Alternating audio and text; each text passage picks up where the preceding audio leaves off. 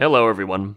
This week, we'll wrap up our little unit here on the 1750s to 1830s with an episode about the spreading of variolation, and eventually vaccination.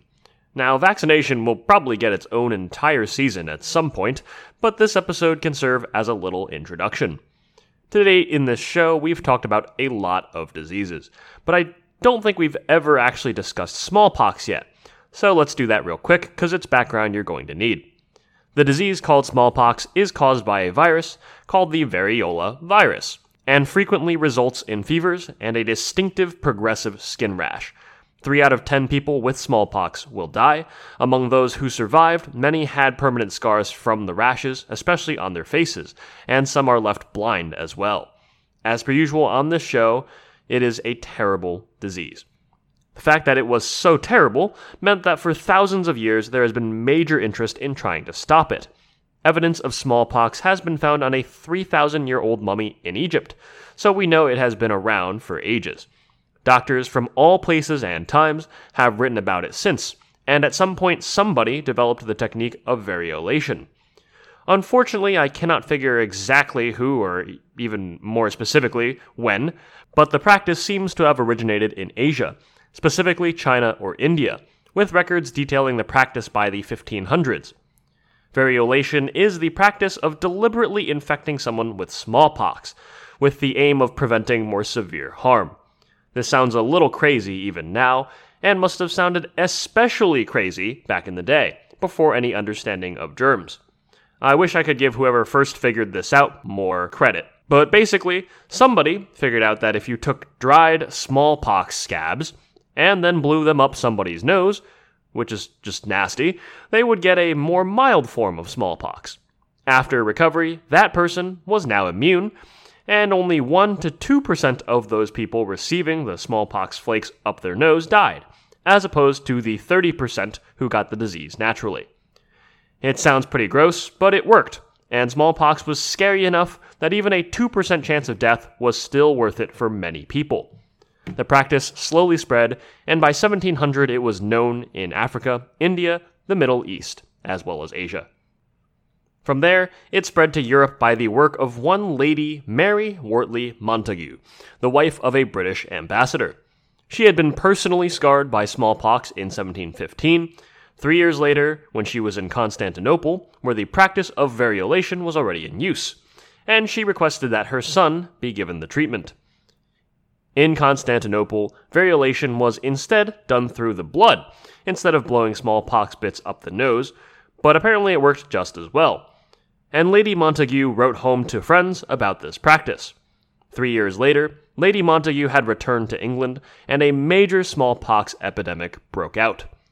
At her urging, several prisoners and abandoned children were inoculated, and then deliberately exposed to smallpox, which is terrible and only possible because modern medical ethics just didn't exist yet. None of the prisoners or children got smallpox, though, which convinced at least some folks that this method worked.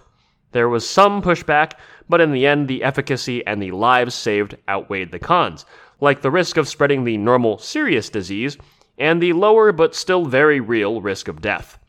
When the royal family of England began using the practice, that essentially sealed the deal. We've mentioned it before, but in these times, if the royal family does something, it almost instantly goes into fashion. And from there, it spread to the rest of Europe. Interestingly, the practice did not get to the United States from just England, but also from Africa.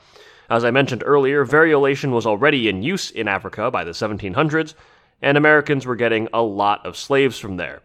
In particular, one named Onesimus knew of the practice, and Onesimus introduced his master, Cotton Mather, to the practice.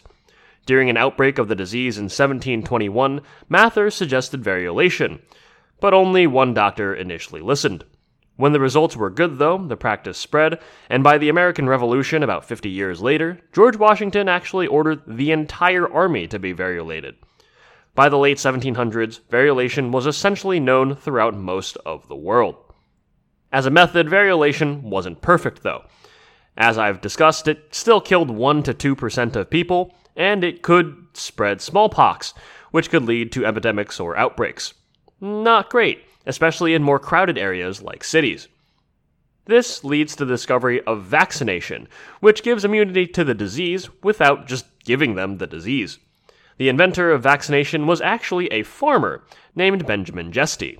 Jesty was a dairy farmer in England who knew about the risks of variolation and had also heard stories from his milkmaids that cowpox, a similar but much less serious disease, also gave immunity to smallpox.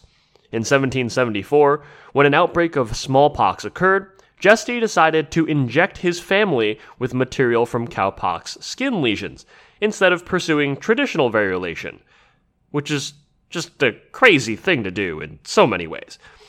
From there, the story spread, and it was shown to have worked. Jesty was interviewed by doctors and even allowed his sons to be exposed to smallpox by variolation.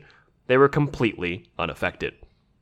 Jesty's work didn't spread very far, though, until about 20 years later, an English doctor named Edward Jenner potentially heard of Jesty's story, but also made similar observations about smallpox and cowpox, and began experimenting with cowpox as well. He inoculated a boy with cowpox, and the boy became immune to smallpox. Jenner originally wrote up his findings and sent them to the Royal Society, England's national scientific body, but the paper was flat out refused.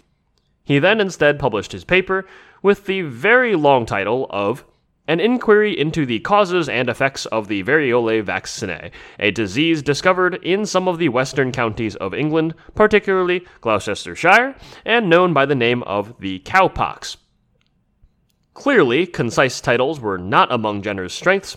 Regardless, soon other doctors began to verify his findings, and within a few decades, the practice was widely in use, replacing the less safe variolation.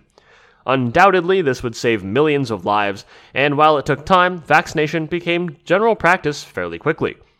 We'll probably come back to vaccination later in this season because there's still some major improvements to be made, but it had an incredible impact on public health just to have a great preventative weapon against smallpox.